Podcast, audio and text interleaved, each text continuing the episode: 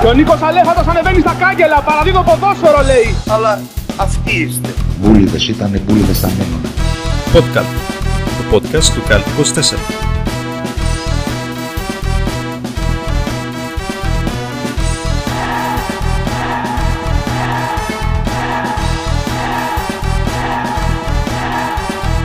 Γι' αυτό είμαι και εγώ εδώ, ε, για να σας φωτίσω όλους. Φίλες και φίλοι, καλησπέρα. Καλώς ήρθατε σε ένα ακόμα podcast του Καλπ είκοσι τέσσερα. Το αγαπημένο σας podcast είναι ξανά κοντά σας με το γνωστό και μη εξαιρεταίο team. Γιώργος Παπαθαναήλ, Φίλιππος Δημόπουλος στην παρέα μας. Γεια χαρά, παιδιά. Καλησπέρα, Τελ Τερζή, που για ακόμα μία φορά δεν είπες το όνομά σου. Ε, τα αφήνω για σένα, ρε φίλε. Καλησπέρα, παιδιά. Τι γίνεται, πώς πάει? Καλά, καλά πάμε. Λίγο έχουμε παγώσει με τη μύδια, η οποία μύδια μας έφερε και τάνω κάτω στο πρωτάθλημα, με αυτά και με εκείνα. Γιατί αναβλήθηκαν παιχνίδια, άλλα παιχνίδια γίνανε σε αγωνιστικούς χώρους περίεργους. Γενικώς ήταν ένα περίεργο Σαββατοκύριακο. Θα έλεγε κανείς ότι το έχουμε ρίξει λόγω καιρού στα social media πλέον. Ναι, ναι. Ενώ αλλιώς. Ενώ αλλιώς δεν τα κουμπάμε. Έτσι. Εμείς είμαστε κατά της τεχνολογίας, είναι γνωστό αυτό. Γνωστή τεχνοφοβική εδώ στο Καλπ είκοσι τέσσερα. Ένας που σίγουρα είναι κατά της τεχνολογίας όσο και αν το παίζει υπέρ της τεχνολογίας είναι ο Γιώργος ο Παπαθαναήλ, ο οποίος έστησε τον υπολογιστή του χωρίς να έχει έιτς ντι εμ άι. Συγχαρητήρια, φίλε μου Γιώργο.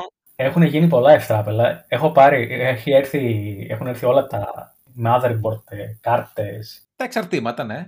Με τα εξαρτήματα την Παρασκευή. Ακόμη δεν τον έχω βάλει, δεν τον έχω βάλει μπρος τον υπολογιστή από την Παρασκευή. Διότι διαπιστώνω κάθε φορά ότι κάτι μου λείπει. Δηλαδή, αρχικά μου λείπει το έιτς ντι εμ άι, λέω εντάξει, οκ, okay, πήρε ένα που είχαμε στην τηλεόραση, ίσα για να σας τον υπολογιστή. Διαπιστώνω, επειδή είχα καιρό να πάρω, ε, να πάρω καινούριο υπολογιστή και πληκτρολόγιο κτλ., ότι το πληκτρολόγιο μου δεν έχει θύρα γιου ες μπι σύνδεση. Οπότε δεν έχω το πληκτρολόγιο. Μπράβο, μπράβο, ένα. Συγγνώμη, συγγνώμη, δεν έχει θύρα γιου ες μπι σύνδεση το πληκτρολόγιο σε ενέτη δύο χιλιάδες είκοσι ένα. Ναι, ρε, είναι παλιό. Είναι... Πιες... Είχε πι ες δύο υποδοχή, αυτή την παλιά τη στρόγγυλη. Πόπο, ρε φίλε, εντάξει. Και μέσα σε όλα αυτά, επίσης διαπιστώνω ότι το, φλα... το μόνο φλασάκι που έχω που είναι μεγάλο και μπορούσε να γίνει bootable, δεν μου το διαβάζει το laptop που έχω, οπότε δεν μπορούσα να κάνω να βάλω ούτε λειτουργικό κάπως στον υπολογιστή. Σε αυτό το σημείο να, να χειροκροτήσουμε. Να χειροκροτήσουμε τον Γιώργο. Αυτό το σημείο είναι να σου θυμίσω ότι μου έχεις καβατζώσει ένα αστικάκι εσύ, εδώ και πέντε χρόνια. Μετά, μετά τα τρία χρόνια παραγράφεται, φίλε. Ένα Kingston μαύρο είναι, να ξέρεις. Ναι, εγώ καταθέτω υπέρ του φίλου που έχει παραγραφεί το αδίκημα, παιδιά. Έτσι. Δεν μπορείτε να κάνετε τίποτα. Δεν μπορείτε Φιλάκια. να κατηγορείτε για το τίποτα τον κύριο Διευθυντή. Λοιπόν. Σε ευχαριστώ πάρα πολύ, φίλε μου Τέλη, και πάμε. Λοιπόν, άκου να δεις πώς έχει το πράγμα, φίλε. Τα είχαμε πει εδώ την προηγούμενη εβδομάδα. Πρέπει καταρχάς να ξεκινήσουμε με αυτό. Πρέπει να ξεκινήσουμε με το δικαστήριο που σας έριξα την προηγούμενη εβδομάδα για τα μάτς του Σαββάτου. Ξεκάθαρα. Αν θυμάστε, ήταν, ήταν τα δύο παιχνίδια ε, Αστέρας Τρίπολης Λαμίας και Απόλλων Σμύρνης Ατρόμητος, που είχαμε δώσει τελείως αντιπαραθετικά σημεία. Είχαμε δώσει διαφορετικό σημείο ο καθένας. Και βγήκανε τα δύο σημεία που έδωσα εγώ. Οπότε για πρώτη φορά θα πω μπράβο στον εαυτό μου, σαν το μεγάλο αγραβάνι κι εγώ. Μπράβο, φίλε μου Τέλη, μπράβο. Και το πρώτο παιχνίδι, Αστέρας Τρίπολης Λαμία, έτσι. μηδέν μηδέν. μηδέν μηδν, ακυρώθηκε ένα γκολ στον Αστέρα στο πρώτο ημίχρονο. Κακός, κακός ακυρώθηκε, θα πω εγώ. Ναι, ναι, ναι. Δηλαδή ήταν. Δεν κατάλαβα ακριβώς τι έδωσε. Φάουλ, ήταν μια περίεργη. Φάουλ, φάουλ έδωσε, γιατί είδα το διαιτητή να κάνει το νόημα το σμπρόξιμο. Σμπρόξιμος δεν υπάρχει. Νομίζω ότι ο αμυντικός της Λαμίας, ο, ο Αντάμ Τζανετόπουλος, έπεσε αρκετά εύκολα. Ναι. Δεν ξέρω τώρα. Ίσως υπήρχε μια επαφή, αλλά δεν είναι σπρόξιμο αυτό. Ναι. Στο πρώτο ημίχρονο έγινε το γκολ του Αστέρα που ακυρώθηκε και το σκορ δεν άλλαξε συνέχεια. Πήγαμε στο μηδέν μηδέν μέχρι τέλους. Εντάξει, δεν χάλασε και κανέναν. Δηλαδή, ο Αστέρας είναι πόσους βαθμούς πάνω από τον έβδομο. Είναι στην εξάδα σίγουρα. Κοίτα, τον Αστέρα τον, αστέρα τον χάλασε στο σημείο του να πει ότι κυνηγάω την τετράδα. Εντάξει, αντικειμενικά είναι λίγο δύσκολο νομίζω. Είναι δύσκολο, είναι δύσκολο, αλλά αν κέρδιζε ήταν, ήταν στους δύο βαθμούς, κατάλαβες. Ναι, οκ, okay, απλώς καταλαβαίνεις, θέλω να σου πω ότι δεν έχασε κιόλας, επομένως και θα έχει, γιατί θα χάσουν και άλλους βαθμούς από πάνω.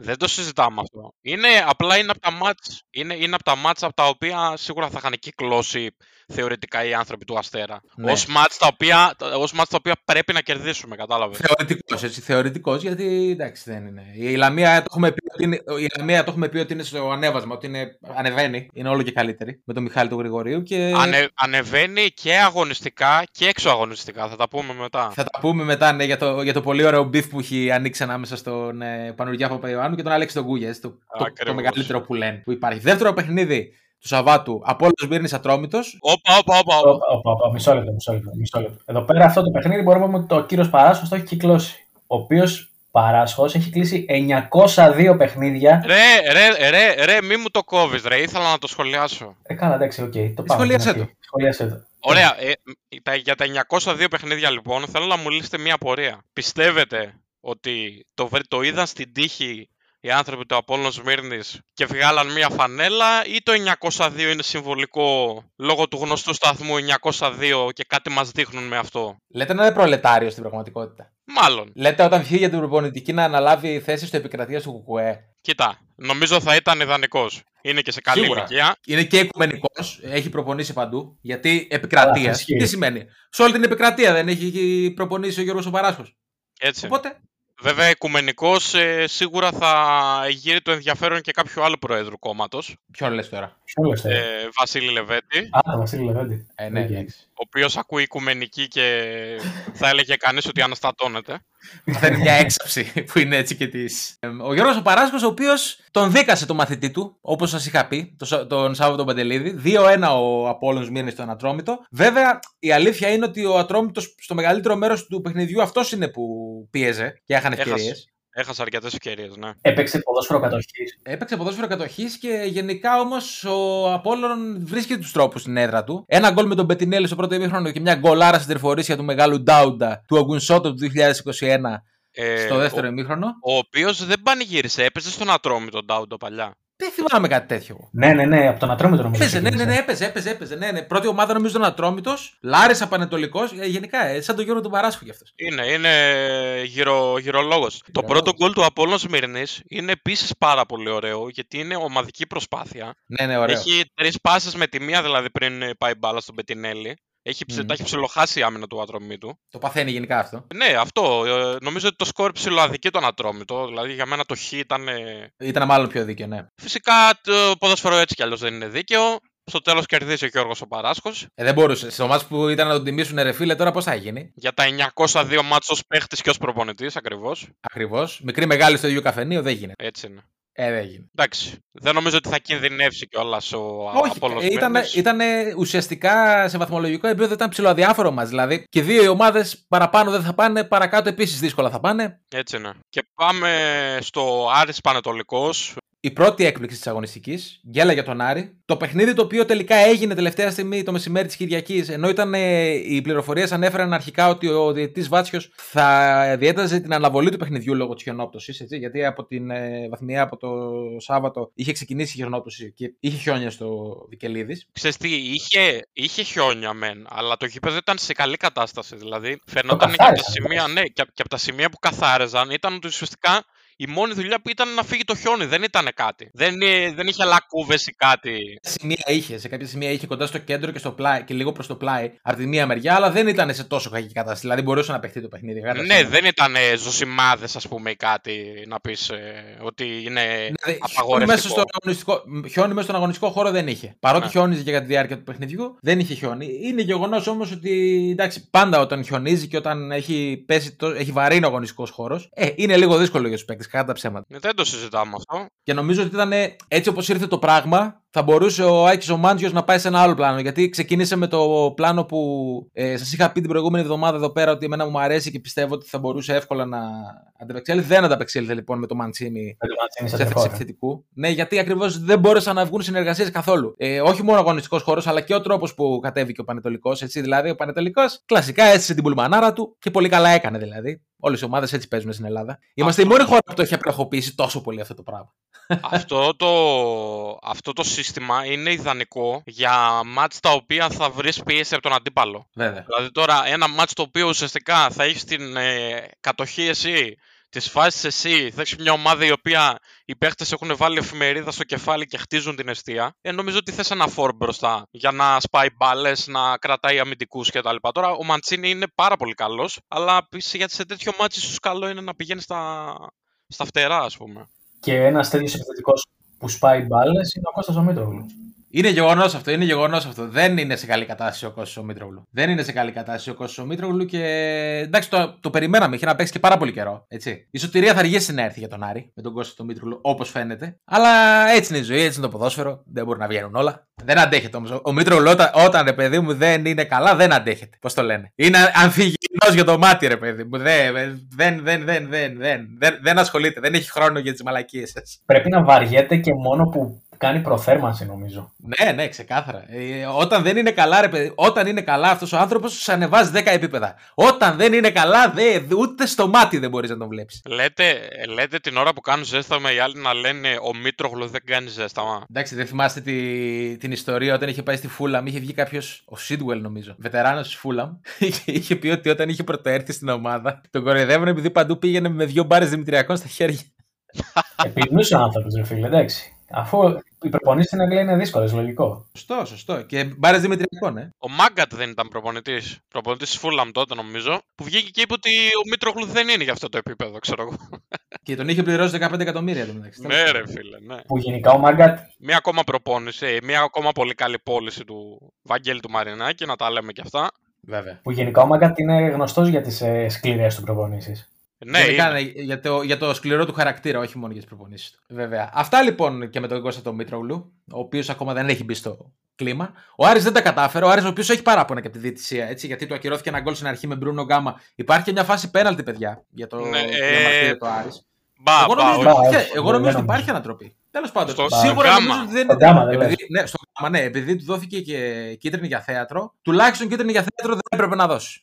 Σίγουρα δεν ήταν για να δώσει κίτρινη, αλλά για μένα δεν είναι πέναλτι. Δηλαδή, οκ, okay, υπάρχει μια ψηλοεπαφή, αλλά δεν είναι ρε φίλε τώρα, κατάλαβες. Δηλαδή είναι στα όρια του επιτρεπτού, νομίζω. Για μένα, για μένα αυτό που δεν έπρεπε να γίνει ήταν να ακυρωθεί το γκολ, καθώς σύμφωνα με όσα ξέρω, μπορεί να κάνω και λάθος, είναι ότι μέρος του σώματος που προεξέχει πρέπει να μπορεί να σκοράρει ο επιθετικός με αυτό για να ακυρωθεί. Δηλαδή, εγώ από ό,τι είδα, μπορεί να μην φαίνεται καλά εικόνα. Μου φαίνεται ότι προεξέχει μόνο το, το χέρι του επιθετικού. Είναι πολύ ηρεακό τώρα δε, και εγώ δεν κατάλαβα. Ότι μπορεί να εκθεώρησαν ότι προεξέχει το γόνατο, ξέρω. Σίγουρα είναι δύσκολη φάση, αλλά όσον αφορά το πέναλτι, για μένα δεν δικαιούται ο Άρης να γκρινιάζει γι' αυτό. Να διαμαρτύρεται, sorry. Ναι, είναι ένα μάτς το οποίο έπρεπε να κερδίσει, δεν κατάφερε να κερδίσει και πρέπει να δουν μπροστά. Ναι. Ο Κνέτ έχει κάνει, έχει κάνει μια καλή, πολύ καλή επέμβαση. Ο Κνέτ γενικά είναι πολύ καλός τερματοφύλακας. Έκανε αρκετές επεμβάσεις, είναι η αλήθεια. Ναι. Και ένα σούτ του Γκάμα στο τέλος. Και φέτος και πέρυσι έχει κρατήσει αρκετές φορές τον Πανετολικό. Ναι. Τώρα έχει φύσει και ένα μουσάκι ξανθό, είναι λίγο αστείος, αλλά οκ. Okay, ο... Μα είναι εξάδερφος του Björn Rothbrock από το Vikings. Έτσι. Ο Φίλιππος το καταλαβαίνει που το είδε και πρόσφατα, σίγουρα. Εννοείται, δεν είναι εξαδερφός του τουλάχιστον. Εννοείται, ρε. Εννοείται. Το λιγότερο. Είναι αυτός που θα έρθει στο τέλος με, με πενήντα Vikings, οι οποίοι ο καλύτερος έχει σκοτώσει τη μάνα του, ξέρω εγώ. Ναι, ναι. Και θα σώσουν την παρτίδα κόντρα στους. Ε... Κόντρα στη στρατιά του τέτοιου, ξέρω εγώ, του, πώς το λέγανε το άλλο, ρε, του Χάραλντ. Του Χάραλντ, του Χάραλντ ναι, ναι. Ναι. Ωραία. Αυτά και με τους Vikings του Αγρινίου. Στα παιχνίδια των πέντε και τέταρτο, παιδιά, είχαμε την αναβολή στο ΑΕΛ ΑΕΚ, έτσι, λόγω χιονόπτωσης στο Αλκαζάρ. Το παιχνίδι το οποίο ορίστηκε βάσει του κανονισμού για την επόμενη μέρα της Δευτέρας στις πέντε και τέταρτο. Και όπως φαίνεται, δεν έχει γίνει ακόμα το παιχνίδι. Όπως φαίνεται, οι πληροφορίες λένε ότι θα γίνει κανονικά. Με υπερσύγχρονα, σε... με υπερσύγχρονα μέσα που διαθέτει ο κύριος Κούλιας, καθαρίζεται από το πρωί το γήπεδο. Έχουμε δει φωτογραφίες. Να πω σε αυτό το σημείο, γιατί μετά θα δεν έχει νόημα. Βγήκε μια πολύ ωραία ανακοίνωση της ΑΕΛ χθες, λέγοντας ότι η ΠαΕ ΑΕΛ ανακοινώνει ότι όπως συνέβη και στο προηγούμενο παιχνίδι απέναντι στον Απόλλωνα Σμύρνης, μπορούμε να εγγυηθούμε λόγω του ότι διαθέτουμε τα απαραίτητα μέσα και τους ανθρώπους, το γήπεδό μας να είναι έτοιμο να διεξαχθεί ο αγώνας μας απέναντι στην ΠαΕ ΑΕΚ, αύριο δεκαπέντε Δευτέρου δηλαδή σήμερα, το απόγευμα και ώρα πέντε και τέταρτο όπως προβλέπουν οι κανονισμοί. Οποιαδήποτε άλλη απόφαση των διαιτητών και της διοργανώτριας αρχής θα είναι παράνομη και δεν θα είναι σε καμία περίπτωση αποδεκτή από εμάς και επιφυλασσόμενη. Ε, επιφυλασσόμενα. Ναι, ναι, να προσφύγουμε στα αρμόδια όργανα. Ο διαιτητής, όπως προβλέπουν οι κανονισμοί, αφού επιθεωρήσει το γήπεδο, το οποίο πράγματι αυτή τη στιγμή είναι κατάλληλο για χθες, πώς και έτσι, να ορίσει ως ημέρα και ώρα έναρξης του αγώνα την αυριανή αντίστοιχα και δεν μπορεί να πάρει καμία άλλη απόφαση. Το ίδιο πρέπει να κάνει και η διοργανώτρια αρχή. Ήδη η χιονόπτωση έχει σταματήσει και η ΕΜΗ προβλέπει για αύριο μια ιδιαίτερα καλή μέρα για τη Λάρισα. Μάλιστα. Αυτή ήταν η τοποθέτηση της ΠαΕΛ. Η ΑΕΚ, νομίζω, βγήκε ο Βασίλης ο Δημητριάδης και έκανε κάτι δηλώσεις που έλεγε ότι για ποιο λόγο μπορούν να εγγυηθούν αύριο και δεν προσπάθησαν να καθαρίσουν σήμερα το γήπεδο. Σωστό. Γιατί, γιατί χιόνιζε συνέχεια χθες, κύριε Δημητριάδη μου. Κύριε Δημητριάδη μου, τώρα με τον, με τον κύριο Δημητριάδη να βγάλεις άκρη. Ο κύριος Δημητριάδης είναι πολεμιστής της ΑΕΚ, τα έχουμε πει αυτά. Έχει, έχει ευρωπαϊκές υποχρεώσεις η ΑΕΚ και δεν ήθελε να παίξει σήμερα. Ναι, ναι, ναι. Μάλλον στο Europa Conference. Θα δείξει ποιος θα παίξει και ποιος θα μείνει έξω. Γιατί έτσι πως πάει το πράγμα, παιδιά, ένας από όλους θα μείνει εκτός Ευρώπης. Σίγουρα. Οπότε θα έχει, θα έχει πολύ ενδιαφέρον η συνέχεια. Σίγουρα, σίγουρα. Αυτά λοιπόν με το αναβληθέν παιχνίδι. Περιμένουμε να δούμε άμα θα γίνει σήμερα. Στο άλλο παιχνίδι στις πέντε και τέσσερα στην Κρήτη. Μεγάλο διπλό. Μεγάλο διπλό. Μεγάλο το διπλό. Άλλο ένα, με, άλλη μια μεγάλη νίκη για το, για το νουπου σου Βόλος. Και σκόραρε και Όφη. Σκόραρε Όφη. Αυτή, το γεγονός αυτό είναι. Η είδηση αυτή είναι. Ότι σκόραρε Όφη. Καστάνι, ο Καστάνιος ε, ήρθε και έσπασε το, το ρόδι. Ναι, ναι. Ωραίος συντερφορής ο γκολ. Να πω, να πω ότι για μένα ο Όφη ήταν άτυχος αυτό το μάτς. Καθώς είχε όντως δύο δοκάρια. Είχε καλές ευκαιρίες να σκοράρει. Βέβαια, εντάξει, μην τα θέλουμε όλα δικά μας. Όταν έχεις να σκοράρεις από την ποταπαγόρευση. Εντάξει, και το ένα γκολ είναι αρκετό, νομίζω. Έτσι, βήμα, είναι βήμα, βήμα, βήμα, βήμα, βήμα, βήμα. Τώρα ένα, μετά την άλλη εβδομάδα δύο. Ε, θα ανέβει σιγά-σιγά. Είχαμε επίσης πάρα πολύ καλή εμφάνιση από τον Σωτήρη τον Νίνη, ο οποίος ναι, ε, ναι. είχε καλές ευκαιρίες για να σκοράρει και αυτός. Είχε και ήταν σε... πατήσει ένα τούβλα από μακριά, ναι. Ναι, ναι, το οποίο θα ήταν γκολάρα, αλλά το έβγαλε το τέρμα του Όφη. Σκόραρε το πουλέν του Αριστοτέλη Τερζή ο, ο Δουβίκας για ακόμα μια φορά. Τι να, τι να πω άλλο για αυτό το παιδί, ρε φίλε, τι να πω άλλο για αυτό το παιδί. Όπως σωστά τον λέει ο Αλέξος Πυρόπουλος, πώς εμπεζοντέμει στον Απόλλωνα, ρε παιδί, τραβάει όλη την ομάδα. Ναι, όποιος ναι, το πάρει αυτό το παιδί θα πάρει χρυσάφι. οκτώ γκολ πριν στο πρωτάθλημα. Σκόραρε και ο Περέα. Και ο Περέα, ναι, ναι, ωραία κεφαλιά. Γενικά ήταν, ήταν ωραίο μάτς. Δηλαδή ήταν από τα μάτς που χόρτασε ποδόσφαιρο. Είχε ευκαιρίες. Είχε, είχε ρυθμό, ναι. Ακριβώς. Ο Βόλος ο οποίος... Ε... Ε, δεν προλαβαίνει να μπει play-off. Δεν προλαβαίνει να μπει play-off, αλλά δείχνει ότι είναι και αυτός στα μέσα της βαθμολογίας. Δεν ανησυχεί. Ναι. Ο Όφη ανησυχεί όμως πλέον πάρα πολύ, παιδιά. Νομίζω. Ο Όφη έτσι γιατί... πως πάει, ναι. Ναι, δηλαδή έχει μια κάποια διαφορά, πέντε βαθμούς νομίζω, έξι αυτή τη στιγμή, από την ε, ουρά, από τις τελευταίες δύο ομάδες, αλλά κοίτα, με τη Λαμία, Λαμία να ανεβαίνει. Έχει επτά βαθμούς διαφορά, αλλά η Λαμία έχει τρία μάτς λιγότερα, έτσι. Ακριβώς, ακριβώς, οπότε μπλέκει ο Όφη, νομίζω. Γιατί και ο Πανετολικός δείχνει ότι μπορεί να, δεν, να μην είναι πολύ καλά, αλλά έχει κάνει μεταγραφές. Δηλαδή, χθες παιδιά στον Πανετολικό μπήκε ο Εντιγκά, έπαιξε ο Καρέλης από την αρχή. Να. Έχει πάρει παίκτες τώρα για να ενισχύθηκε στη... το Γενάρη. Εντάξει, είναι ένα μάτι του βγουν, αλλά ο Όφη φαίνεται ότι θα έχει πρόβλημα. Η οποία Λαμία, αν πάρει όντως το μάτι στα χαρτιά κόντρα στην ΑΕΛ, ε, είναι ήδη στους δεκαπέντε, δηλαδή θα αφήσει τον Πανετολικό από κάτω με δύο μάτς λιγότερα. Δηλαδή έχει τη δυνατότητα να περάσει και τον Όφη και τον Πανετολικό στο τέλος. Ναι. Ε, εν τω μεταξύ, αυτό το θα πάρουμε τα μάτια στα χαρτιά δεν θα μπορούσε να αποκτήσει ένα τελείως διαφορετικό νόημα. Δηλαδή, όντως να παίζανε χαρτιά. Να παίζανε μια μπυρίμπα, ξέρω. Πόκερ. Ή πόκερ, ή πόκερ, ναι. Πόκερ, εντάξει, ναι. Η Ρίμπα είναι λίγο πιο... Θα καθόντουσαν τέσσερι, οι δύο προπονητές και οι δύο πρόεδροι των ομάδων και θα παίζανε μια Ρίμπα. Άμα αυτό ήταν, φίλε, να φέρεις Φερνάντο Σάντος, φίλε, δεν χάρει ποτέ στην Ρίμπα, πριν να ξέρετε. Okay, Φερνάντο okay, Σάντος okay. με Κώστα Ιωσιφίδη είναι δίδυμο που είχε αφήσει η ιστορία στην Ρίμπα. Μπουρλότ, μπουρλότ, μπουρλότ έπαιζαν. Α, μπουρλοτάκι. Μπουρλότ, ρε φίλε. Μπουρλότ, που είναι και πρέπει να σου κόβει κιόλας λίγο. Το μπουρλότ όμως δεν μπορείς να παίξεις δύο άτομα. Τετράδα, ρε. Ναι, δύο, αυτό δύο, λέω. Πόκερ heads up. Κούλιας εναντίον Μπέου. Μπέος εναντίον Πανουριά. Όχι, φίλε, όχι, όχι. όχι. Ναι, τώρα το, he, το heads up είναι, είναι παιχνίδι για να κρυθούν παιχνίδια. Όχι, είναι, τέλει, είναι, είναι. Σκέψου τέλει. λίγο τα βλέμματα ο ένας στον άλλο και τέτοια τώρα. Είναι, είναι, είναι παιχνίδι, πας. θέλει ικανότητα. Το σίγουρο είναι, παιδιά, ότι λύσεις υπάρχουν. Λύσεις υπάρχουν. Οπότε αφήστε τα δικαστήρια και τις ιστορίες, πιάστε καμιά τράπουλα, έτσι. Αυτό ακριβώς. Και πάμε στο, στο, μεγάλο, στο μεγάλο τέρμπι και στη μεγάλη νίκη του, του Παναθηναϊκού του Λάζλο Μπόλονι κόντρα στον Ολυμπιακό. Που την έδωσε ο Τέλης. Την έδωσε ο Τέλης και δεν την έπαιξε ο Τέλης και, και με, να με κλείνει ρέγγες από χθες το βράδυ, αλλά τέλος πάντων. Την έδωσε ο Τέλης και έδινε σε εξαιρετική απόδοση. Πάνω των πέντε μονάδων την νίκη του Παναθηναϊκού. Ναι, ναι. Μόνο, μόνο την Κυριακή νομίζω έπαιξε οριακά κάτω από τους πέντε. Ο Φίλιππος όμως σίγουρα την έπαιξε και δεν αναφέρουμε στη νίκη του... για το χθεσινό παιχνίδι και θα ήθελα να. Μας πεις λίγο, Φίλιππε, πώς το είδες. Για πες μας. Νιώθεις έξαψη? Νιώθω έξαψη. Το τραγούδι δηλαδή του Προέδρου του Ολυμπιακού, του Βαγγέλου του Μαρινάκη, έχει βγει ξεκάθαρα για μένα, θα έλεγα. Εντάξει, τι να πω. Είναι, είναι, είναι από τα μάτσες που περιμένεις, λες ότι το χ είναι καλό, ας πούμε, για να συνεχίσει την πορεία η ομάδα προς την, προς την Ευρώπη κτλ. Και, και ξαφνικά βγαίνει η ομάδα σου, ας πούμε, στο γήπεδο, πετάει δύο γκολάκια. Εντάξει, από το δύο ένα και μετά, εντάξει, νομίζω καταλαβαίνετε ότι λίγο πολύ ήμασταν λίγο στα, στα σκηνιά όλοι. Από το δύο μηδέν και μετά, ναι, ο Ολυμπιακός είναι μόνος στο γήπεδο. Θα το φάμε, θα γίνει και τέτοια. Και λόγω δουλειάς δηλαδή, που αν έμπαινε επόμενο γκολ θα μας είχαν πλακώσει όλοι κτλ. Ευτυχώς κάτι τέτοιο δεν έγινε.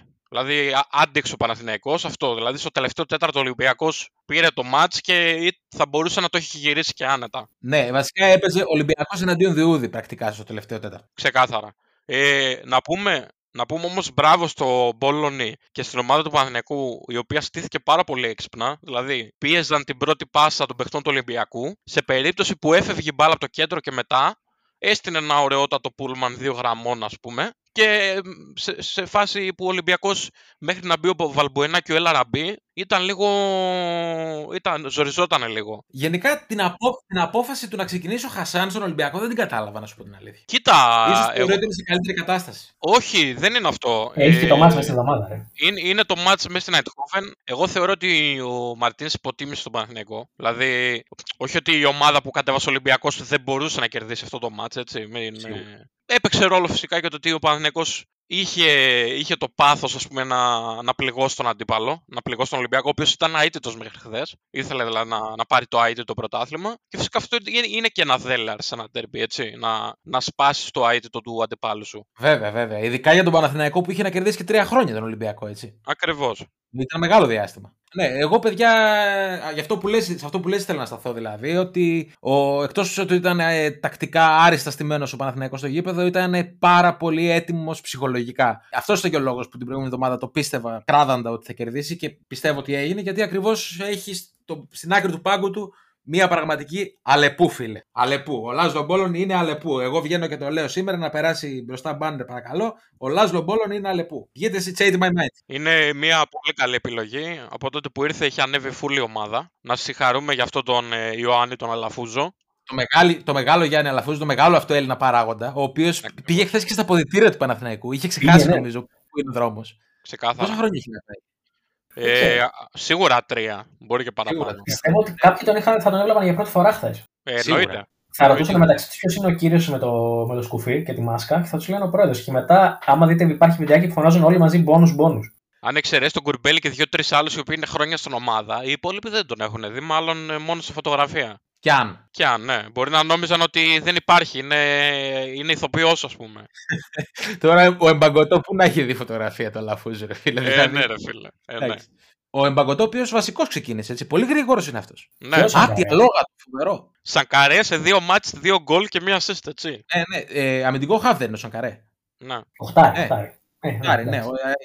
Και τα δύο οχτάρια του Παναθηναϊκού σκοράρανε χθες και ο μεγάλος Μαουρίσιο παστέλωσε. Ξεκάθαρα, ξεκάθαρα. Για άλλη μια φορά πολύ μεγάλη εμφάνιση από το Μαουρίσιο. Δηλαδή, Φέξτε. να λέμε πάλι για τον Πάο και το τι όνειρα βλέπουνε, τέλος πάντων. Ναι. Τι να πούμε, λέντα, φίλε, ο Μαουρίσιο τώρα, η κλάση του Μαουρίσιο είναι, είναι, είναι μεγάλη τώρα, έτσι. Δηλαδή, είναι... Ξεχωρίζει σαν τη μίγα μες στο γάλα σε αυτό τον Παναθηναϊκό. Όχι, γιατί διάφοροι βγαίναν το καλοκαίρι που δεν τον ανανέωσε ο ΠΑΟΚ και πήγε στον Παναθηναϊκό και λέγανε έλα μωρέ τον πεθαμένο που αυτό.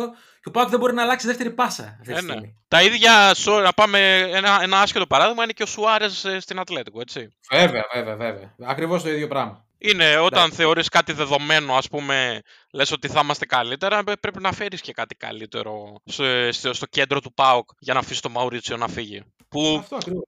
Που υπήρχαν κάποιες συνομιλίες μετά, προσπάθησε ο ΠΑΟΚ δηλαδή να τον προσεγγίσει πάλι, αλλά δεν έχει καμία σημασία αυτό. Είναι ανήκου στο παρελθόν. Ο Μαουρίσιο δείχνει ότι πήγε στον Παναθηναϊκό για να παίξει, για να προσφέρει και παίζει νομίζω ακόμα καλύτερα από ό,τι έπαιζε στον ΠΑΟΚ, ειδικά τον τελευταίο χρόνο. Ναι. Γιατί ακριβώς είναι και λίγο πιο απελευθερωμένος από την ε, άποψη ότι ο Παναθηναϊκός δεν χρειάζεται ντε και καλά να κυνηγήσει το πρωτάθλημα. Αυτό δεν, είναι, δεν έχει την πίεση που έχει ο ΠΑΟΚ. Ε, και εκτός αυτού είναι και το ότι όταν σε εκτιμούν, γιατί παίζει ρόλο και η ψυχολογία σου. Δηλαδή, ότι ο, στον Παναθηναϊκό ξέρει ότι είναι απαραίτητος, ας πούμε. Είναι βασικός, είναι από τους ηγέτες της ομάδας. Σίγουρα αυτό ανεβάζει τον παίχτη. Ξέρεις, θέλει να δώσει πράγματα. Βέβαια, βέβαια. βέβαια.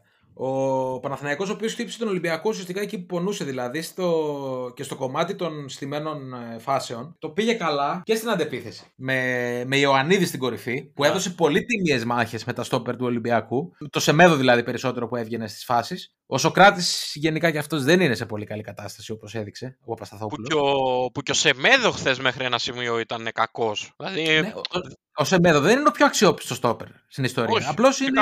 έχει, έχει εξαιρετικά προσόντα φυσικά. Έτσι, είναι γρήγορος, είναι ψηλός, δυνατός κλπ. Αλλά είναι λίγο. Κάνει τα λάθη του, τα έχουμε δει. Έτσι. Ναι, ναι, ναι, ναι. Το που, λένε μου, το που λένε μου ο Μπα μπήκε και αποβλήθηκε. Αποβλήθηκε, ναι. Δεν το κατάφερε. Φωνάζει ο Ολυμπιακός για τέτοια κίτρινη. Δεν κατάλαβα το λόγο. Ναι, ναι. Γιατί απλά έχουν συνηθίσει να φωνάζουν, ρε φίλε, okay, εντάξει. Όλοι το ναι, κάνουν. Okay. Είναι, ναι, είναι, είναι, μια, είναι μια πραγματικότητα κι αυτή, έτσι κι αλλιώς. Ναι, δεν είναι, είναι το κλασικό. Δεν θα βγει κανείς να πει ο διαιτητής είχε δίκιο, ας πούμε. Όσο και αν ξέρουν και οι ίδιοι ότι είχε δίκιο. Ναι. Και αυτά με το παιχνίδι των το, αιωνίων. Ε, ο ο Παναθηναϊκός το προσέγγισε πάρα πολύ έξυπνα και βγήκε νικητής. Το, το αίτητο πρωτάθλημα θα παραμείνει για άλλη μια χρονιά...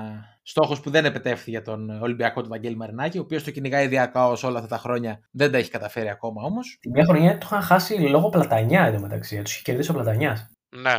Ναι. Πολλά ρε, σε άλλο τους είχε κερδίσει προοδευτική. Εκείνο που είχε πει ο Κάτανετς, αν θυμάστε, που έφαγε και πόδι μετά. Ότι δεν μπορώ να καταλάβω γιατί υπάρχει τόση τρέλα για το άι τι το πρωτάθλημα. Ο Κάτανετς. Ναι. Άλλος ένας προπονητής που είχε μαλώσει ο Ζλάτκο Ζάχοβιτς. Ξεκάθαρα. Εντάξει, να πούμε σε αυτό το σημείο ότι για, για τον Ολυμπιακό δεν αλλάζει κάτι. Δηλαδή, ο Ολυμπιακός έχει πάρει ήδη το πρωτάθλημα. Είναι η καλύτερη ομάδα στην Ελλάδα με διαφορά. Παίζει τώρα Ευρώπη. Ε, έχει το match με την Eindhoven. Δηλαδή, okay, δεν είναι πολύ καλά τώρα τελευταία. Η οποία, ναι, ακριβώς δεν είναι πολύ καλά. Δηλαδή, δεν έχει αλλάξει κάτι για τον φίλο Ολυμπιακό, ας πούμε. Ο Ολυμπιακός, ο οποίος έκανε σωρία ανανεώσεων την προηγούμενη εβδομάδα, παιδιά. Ανανέωσες Σεμέδο, ανανέωσε Λαραμπή, ανανέωσε τον ε, Καμαρά, ανανέωσε και τον Μπα, νομίζω, το, το Μασούρα. Μπα, Μασούρα, παίκτες. Μέχρι και το Σισσέ, μέχρι και ο Σισσέ ανανέωσε. Βρουσάι, όλοι, όλοι. Πάρα πολλοί προσφαιριστές.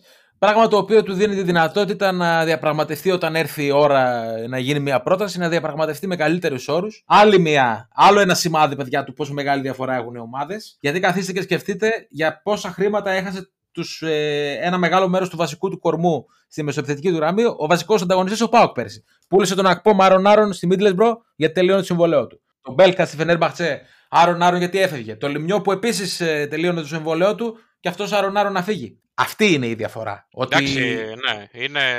η διαφορά είναι χαόδης. Όταν έχεις ένα, έναν ε, παίκτη με συμβόλαιο, εσύ είσαι αυτός που αποφασίζει το τι μέλη γενέστε. Είναι τόσο απλό, αλλά... Τα έχουμε, τα έχουμε ξαναπεί, νομίζω, για τη διοικητική αν, ανεπάρκεια του ΕΣΠΑΕ. Των υπολείπων, όχι μόνο του ΠΑΟΚ, έτσι, όχι μόνο του ΠΑΟΚ, και των, όλων των υπολείπων. Όλοι οι υπόλοιποι. Γιατί η ΑΕΚ δεν έχει, δεν έχει ανενεργό τον το, το, το καλύτερό τους παίκτη, επειδή είναι στο τελευταίο εξάμηνο. Μιλάμε, μιλάμε για τις δύο πιο ισχυρές ομάδες στην Ελλάδα αυτή τη στιγμή. Εννοείται ότι και η ΑΕΚ δεν λειτουργεί καλύτερα. Αλλά δεν θεωρώ ότι η ΑΕΚ, ας πούμε, όσο και αν ο ΠΑΟΚ δεν είναι σε καλή κατάσταση, είναι νούμερο τρία αυτή τη στιγμή στην Ελλάδα. Κακά τα ψέματα. Σαφέστατα. Απλά σου λέω ότι πώς το αντιμετωπίζουν σε σχέση με τον Ολυμπιακό οι υπόλοιποι. Δηλαδή, η ΑΕΚ έχει τον καλύτερο της παίκτη αυτή τη στιγμή ανενεργό. Γιατί ο Λιβάγια αδιαμφισβήτητα νομίζω είναι ο καλύτερος παίκτης της ΑΕΚ. Ίσως και ο καλύτερος του πρωταθλήματος να είναι. Αλλά αυτή τη στιγμή τον έχει ανενεργό στα pitch, γιατί δεν ανανεώνει το συμβόλαιό του και θα τον έχει ένα εξάμηνο να πληρώνεται και να κάθεται. Κοίτα, η ΑΕΚ ε, κακώς ε, ε, έχει νοοτροπία προεκοσαετίας, έτσι λειτουργεί. Ε, ναι. Γενικά στα πάντα της. Ε, και γι' αυτό δεν φτάνει κανείς και τον Ολυμπιακό, έτσι. Δηλαδή, αυτό, βλέπεις ο Ολυμπιακός είναι τώρα... Είμαστε στον, στο Φεβρουάριο, δηλαδή σε ένα σημείο που οι περισσότερες ομάδες θα πούνε ότι στόχος είναι μόνο τα μάτς. Και ο Ολυμπιακός λειτουργεί σε όλα τα πεδία, δηλαδή ανανεώνει παίχτες, κλείνει μεταγραφές για το καλοκαίρι. Έχει τρεις διοργανώσεις που παίζει, που άλλοι αν παίζαν σε τρεις διοργανώσεις αυτή τη στιγμή θα λέγανε «Α, έχουμε τρεις διοργανώσεις, κούραση και τέτοια». Κάτι τέτοιο δεν υφίσταται στον Ολυμπιακό. Ναι. Έχει, καθαρι... έχει καθαρίσει το πρωτάθλημα, στο κύπελο είναι μέσα, έχει νικήσει το πρώτο μάτς και παίζει και Ευρώπη. Ναι. Και γράφει και τραγούδια. Και γράφει και τραγούδια. Ρε φίλε, τι να κάνει άλλο. Έτσι. Σπαθιά να καταπιεί ο, ο Βαγγέλης ο Μαρινάκης. Ε, αυτό. Ε, γράφει τραγούδια για σειρές αυτά. Τι να σας κάνει άλλο. Τι άνθρωποι είστε. Και θα γκρινιάξουν διάφοροι που δεν θα το πάρουν αίτητο. Σας παρακαλώ. Σας παρακαλώ. Δηλαδή, για όνομα του Θεού. Για όνομα του Θεού. Για όνομα του καλού Θεού. Λοιπόν, αυτά με τα αγωνιστικά. Έχουμε και. Τι άλλο έχουμε. Έχουμε το, το beef. Θέλουμε να, να μπούμε στο beef τώρα. Έχουμε το μεγάλο beef το οποίο ξεκίνησε. Από, τη, από τον αγώνα της ε, Λαμίας με την ΑΕΛ, στο οποίο η ΑΕΛ παρά την απόφαση της Ομοσπονδίας κατέβηκε με τις μεταγραφές με, σκοπό, με αποτέλεσμα να μην γίνει το μάτς, το οποίο για αρχή είπαν ότι αναβάλλεται παόριστον. Σε αυτό το σημείο βγήκε όχι, μία... Έχει, νομίζω έχει αναβληθεί παόριστον η εκδίκαση στο τέτοιο, πώς το λένε, η εκδίκαση της προσφυγής, δεν ξέρω της, τι ακριβώς έχει αναβληθεί στο παόριστον. Ναι ρε παιδί μου, ναι, η εκδίκαση με αποτέλεσμα τον αγώνα, κατάλαβες. Περιμένουμε δηλαδή να δούμε τι θα γίνει σε αυτό το μάτς. Τι θα γίνει με αυτό το μάτσο βασικά. Έβγαλε μια ανακοίνωση μακρινάρη η Λάρισα, η οποία ουσιαστικά πανηγύρισε για το αποτέλεσμα αυτό, θεωρώντας ότι ουσιαστικά είναι μια πρώτη δικαίωση της ομάδας. Με αποτέλεσμα να βγάλει μια πολύ ωραία ανακοίνωση η Λαμία μετά, να ξεκινήσει το μπιφ δηλαδή από αυτά που τόσο αγαπάμε εδώ στο podcast και στο Καλπ είκοσι τέσσερα. Και γράφει ανακοίνωση της ε, ΠαΕ Πας Λαμία χίλια εννιακόσια εξήντα τέσσερα. Διαβάσαμε με μεγάλη έκπληξη την ανακοίνωση του έγκριτου νομικού με τη σε ένα εκατομμύριο δίκες να πανηγυρίζει ότι η πρώτη νομική δικαίωση είναι η αναβολή επαόριστον από το πρωτοβάθμιο πειθαρχικό της Super League, κάτι που εμείς το θεωρούμε απόλυτα λογικό και αναμενόμενο. Κατανοούμε πλήρως την προσπάθεια που κάνει για να δικαιολογήσει τα δικαιολόγητα στον κόσμο της Λάρισσας, αφού είναι ανεπιθύμητος από όλους τους οπαδούς της ΑΕΛ. Καθόλου λογικό από τη στιγμή που μια τόσο μεγάλη ομάδα έχει πρόεδρο κάποιον που λειτουργεί σαν πρόεδρος του κινήματος Δεν Πληρώνω. Έχει οριστεί για τις δεκαοκτώ Φεβρουαρίου, λέει, η εκδίκαση της υπόθεσης από το Διοικητικό Δικαστήριο που θα κρίνει την υπόθεση και είμαστε σίγουροι ότι δεν υπάρχει περίπτωση σοβαροί αρεοπαγίτες να επιβραβεύσουν ένα κακοπληρωτή, όπως και όπως λέμε εμείς οι λαϊκοί στη Λαμία, μπαταχτσί. Πλησιάζει η ώρα του Διαιτητικού και εκεί έχουμε να πούμε και άλλα πολλά. Αυτή ήταν η πολύ ωραία ανακοίνωση της ε, ΠαΕ Πας Λαμία χίλια εννιακόσια εξήντα τέσσερα, του Πανουριά... του φίλου μας του Πανουριά, του Παϊωάννου ακριβώς. Απάντηση δεν έχουμε. Σίγουρα θα υπάρχει και απάντηση. Έχουμε άμεση απάντηση εννοείται από τον Αλέξη τον Κούλια. Διάβασα, λέει, την ακραία σκουφαντική δυσφήμιση, την ακραία σκουφαντική συγγνώμη, ανακοίνωση της ΠαΕ Λαμία, που με αφορά προσωπικά και έχω να δηλώσω τα εξής. σαράντα επτά χρόνια δικηγόρος, με πολύ μεγάλες φορολογικές δηλώσεις, με ακίνητη περιουσία που, ξεκερνά, που ξεπερνάει τα πενήντα εκατομμύρια ευρώ, όπως την αποτίμησε το ελληνικό δημόσιο, συνειδιοκτήτης της ΠαΕ Ηρακλής για έντεκα χρόνια, ιδιοκτήτης του ΠΑΣ Γιάννενα για έξι χρόνια, ιδιοκτήτης της ΠαΕ Παναχαϊκή για επτά χρόνια και ιδιοκτήτης της ΠαΕ ΑΕΛ για έξι χρόνια. Δεν σφραγίστηκε ποτέ ούτε μία επιταγή. Πλήρωσα στην Παναχαϊκή χρέη προηγούμενων ιδιοκτητών που ξεπέρασαν τα τρία εκατομμύρια ευρώ. Δεν έχω φάει ούτε ένα ευρώ από τους χιλιάδες ποδοσφαιριστές που υπηρέτησαν στις ομάδες μου. Καμία ομάδα μου δεν πτώχευσε ποτέ. Όλες οι ομάδες μου είχαν αδειοδότηση για συμμετοχή σε ευρωπαϊκές διοργανώσεις. Okay. Και όλα αυτά μόνο από τα χρήματα που κερδίζω σαράντα επτά χρόνια από την επιστήμη μου. Πληρώνω τριάντα επτά χιλιάδες ευρώ το μήνα φόρο για τα εισοδήματά μου. Πληρώνω είκοσι χιλιάδες ευρώ το μήνα για τα χρέη που δημιούργησαν στην Παναχαϊκή η Μουτζουρούλιας Μακρύς και αυτός που του την πούλησε ο Παπαδάκης, γιατί είμαι ο μόνος που έχω περιουσία και εισοδήματα. Και έρχονται αυτοί που είναι στο ποδόσφαιρο πέντε χρόνια και κάθε χρόνο φεύγουν να με αποκαλέσουν κακοπληρωτή και μπαταχτσή, όταν ο ιδιοκτήτης της ομάδας τους μου οφείλει δέκα χιλιάδες ευρώ αμοιβή για την υπόθεση φατιών που υποστηρίξαμε και φέραμε σε αίσιο πέρας με τον εξαίρετο συνάδελφο Λαμίας και κανονικό τους νομικό σύμβουλο κύριο Κατσαντώνη. Έχω αποφασίσει πλέον και το κάνω καθημερινά στη Λάρισα και στην Αθήνα. Όποιος με συκοφαντεί και στη φυλακή θα το στέλνω και θα μου πληρώνει αποζημίωση. Αυτό θα κάνω και τώρα με μήνυση και αγωγή στα δικαστήρια των Αθηνών. Αυτό λοιπόν. Ομορφιές. Ομορφιές, ομορφιές. Ε, κλασική αξία. Δεν χάνει ποτέ αυτή η αξία.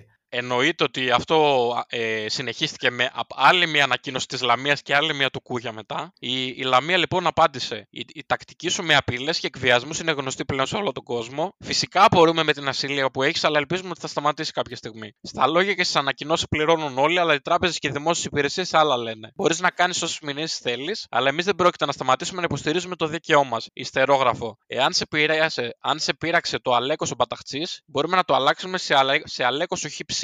Σε παρένθεση, χορτάστε ψέματα. Φυσικά, φίλε μου, ακολούθησε μια ακόμα ανακοίνωση από τον Αλέξη τον Κούγια, που δυστυχώς μετά δεν το συνέχισε η Λαμία, δεν ξέρουμε γιατί. Για κάθε λέξη που γράφει.